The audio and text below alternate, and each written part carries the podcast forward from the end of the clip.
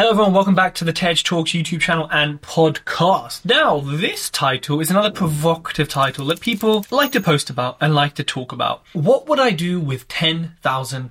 Well, £10,000, as I said in my, my video about £1,000, you do have a decent amount of money. That's the first thing. So, firstly, congrats on saving that much money. I assume you've saved it or earning it or however you've generated it, unless it's naughty stuff. Because in a world where people have savings of like a fiver, you know, four pound fifty, and you live paycheck to paycheck, well done you for saving that much money. Like I have to say that. That's the first thing. So there's a fly in the room. That is the first thing that I have to say because that is no mean feat in today's world. Especially if you've kept it to the side and you're like looking for someone to actually invest it instead of saying, "Ooh, let me go to Balmain, let me go to you know Balenciaga or something." So the first thing I think I'd spend ten thousand pounds on is actually what I'd spend a thousand pounds on, and you've seen that video in that podcast, so you've heard. I would spend it on education and network. Because now you've got £10,000, actually, you can spend a small percentage of that on your education, on learning, on getting surrounded by the right people. And then the rest of it, we can spend on actually investing in getting the ball rolling.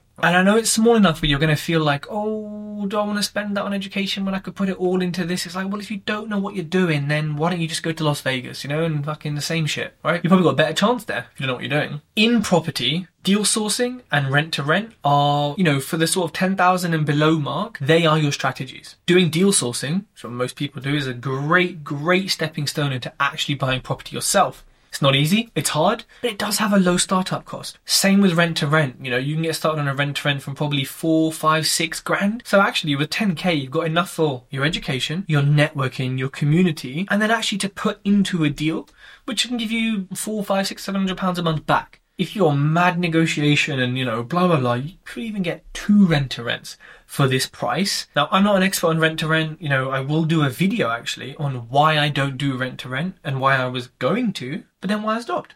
Now I was almost about to secure one when I stopped, so pretty last minute U-turn. So for me, I'd spend a little bit on education and networking, and then I would spend the rest on a rent to rent or deal sourcing, or you keep saving, you know, and if your job is really bringing in that much money, then it may not be long before you generate enough that you're like, okay, I can buy now. You know, you're not miles off buying, definitely a good two, three hundred meters away from it, right? So let's, we have to know where we are. And this is as simple as going on Rightmove, looking at the areas you're looking at. If you don't know what area, leave a comment below or send me a DM on Instagram. And then just doing the maths, you know, simple maths. Um, I cover it in my book, which is somewhere on this bookshelf. I only have draft copies there actually, the real copies just keep selling out, yeah you know, do the maths on that and work it out. You don't need to, to, make it complex at this stage, you know, just to understand, right, how much do I need? How much do I have? Does it work out? Etc. Etc. You know, with 10 grand, you can still look at non-property things. Like I said in my, you know, talk about 1,000 pounds, you can still do other stuff with 10k. You can make a decent impact somewhere with 10k. So don't always think I have to do property, then do property. You could do something else which generates the money to get you into property. Of course, though, being surrounded by it, being involved in it is going to help and is going to potentially help you get there quicker. Don't always necessarily look for that because rent to rent just may not work around you or may not suit what you're doing. So why, why would you bother? But for me, education, rent to rent or deal sourcing is what most people do with £10,000 or less. It's what I would do with £10,000 or less. As an aside, you could look for a JV partner or private investment, but then you really need some education there. You need money for the JV contracts, the loan agreement contracts, unless you do my e-learning.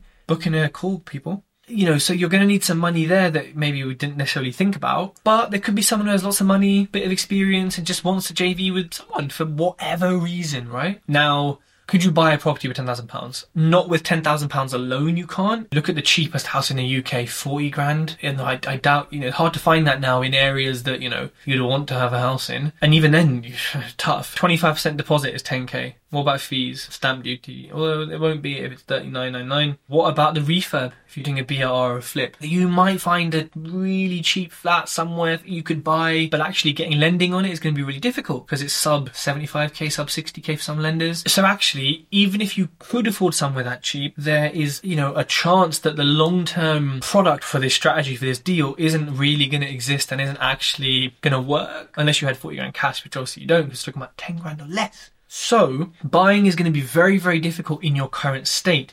However, if you have investors or if you have JVs, and there are ways to learn about this again, put your education towards that, you can absolutely buy. But then it comes back to what do you bring to the table? If it's not money, if it's not edu- you know, if it's not experience, then what is it? And who should you JV with? How should you JV? Should you even use investor finance? Can you even raise it? It's going to be pretty difficult, right? There's things to think about here. So, on that note, people, make sure you hit like, make sure you hit subscribe, hit the bell notification, and share it with your friends. People, share it with your friends and your enemies.